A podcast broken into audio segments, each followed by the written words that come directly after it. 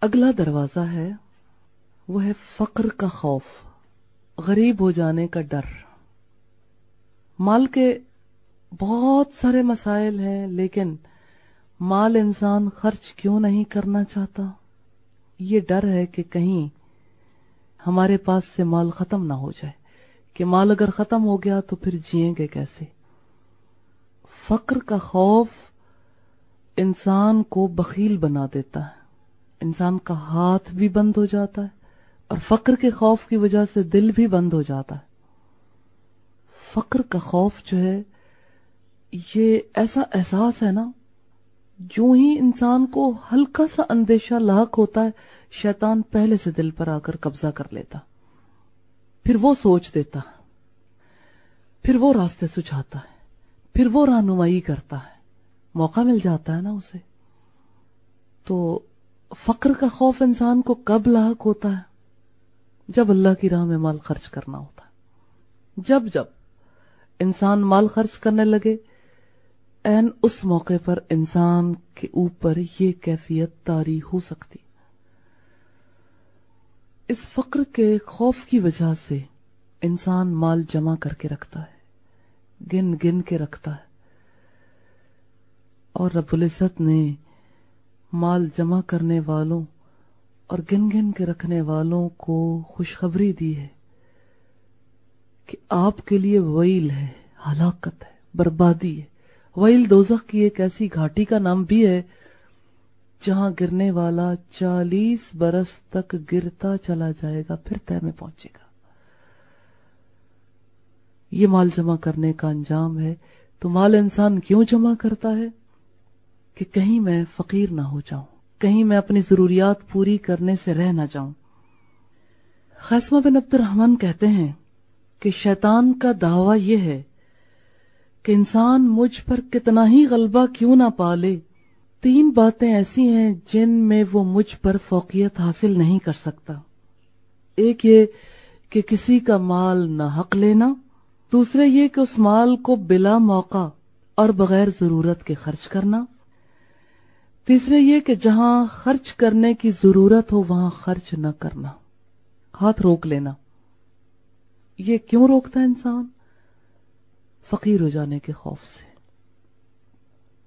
حضرت سفیان سوری کہتے ہیں کہ شیطان کے پاس فقر کا خوف دلانے سے زیادہ مؤثر کوئی دوسرا حربہ نہیں ہے۔ یہ بہت زبردست ہتھیار ہے شیطان کا۔ سوال یہ پیدا ہوتا ہے کہ جب انسان کے اندر یہ خوف آتا ہے تو چینجز کیا آتی ہیں؟ یعنی اس کے رویوں میں کیا تبدیلی آتی پہلی تبدیلی یہ آتی ہے کہ انسان حق یعنی اللہ کے دیے ہوئے نظام زندگی، اللہ کے بتائے ہوئے طریقے، لائف سٹائل سے دور ہو کر اس کے اپوزٹ لائف سٹائل باطل سے محبت کرنے لگتا ہے۔ اس کی طرف رغبت ہو جاتی یہ چھوٹی بات نہیں ہے۔ باطل کی طرف رغبت۔ رغبت کا مطلب کیا ہوتا ہے؟ انسان کو چیز اچھی لگنے لگے، پسند آنے لگے۔ کیونکہ پہلے پسند آتی ہے نا کوئی چیز، پھر انسان اسے اپنا لیتا۔ دوسری چینج یہ آتی ہے کہ انسان حق سے باز رہتا ہے۔ یعنی انسان کے پاس چانسز ہوتے ہیں، مواقع ہوتے ہیں کہ وہ حق پر قائم رہ سکے، لیکن وہ حق سے دور رہتا۔ پتا بھی ہوتا ہے، لیکن حق سے بھاگتا ہے۔ حق سے دور ہونا شروع ہو جاتا ہے۔ یہ کس کے ریزلٹس ہیں؟ فقر کے خوف کے۔ خوف کی وجہ سے۔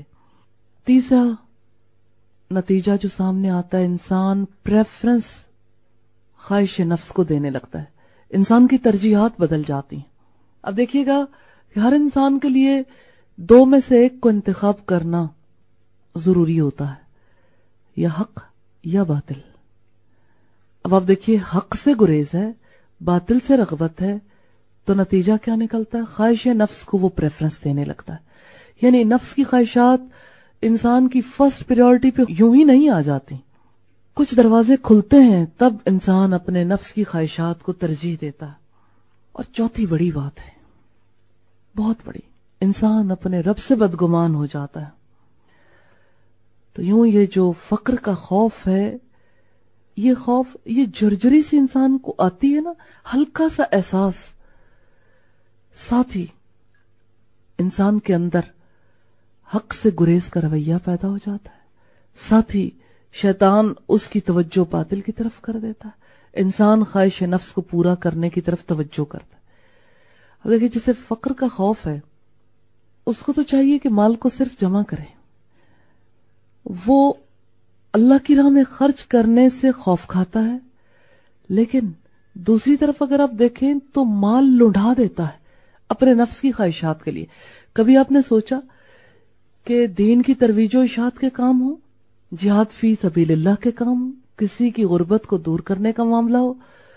تو اتنی ریزنز آتے ہیں انسان کے مائنڈ میں، اتنے خیالات آتے ہیں کہ نہیں، دراصل یہ بات ایسی ہے، فلاں معاملہ ایسا ہے جن لوگوں کو ہم نے مال ہینڈ اوور کرنا ہے، وہ لوگ ٹھیک نہیں، کام ٹھیک نہیں ہوتا۔ اور پھر یہ کہ یعنی ہم پہلے بھی تو اتنا کچھ کر رہے ہیں، اب یہ معاملہ ہے۔ اور دوسری طرف اگر آپ دیکھیں، مال اللہ کی راہ میں خرچ کرنے سے روک لیا۔ ایک اینگل سے۔ جہاد فی سبیل اللہ کا معاملہ ہے، تو جہاد پر باتیں بنانی شروع کر دیں گے۔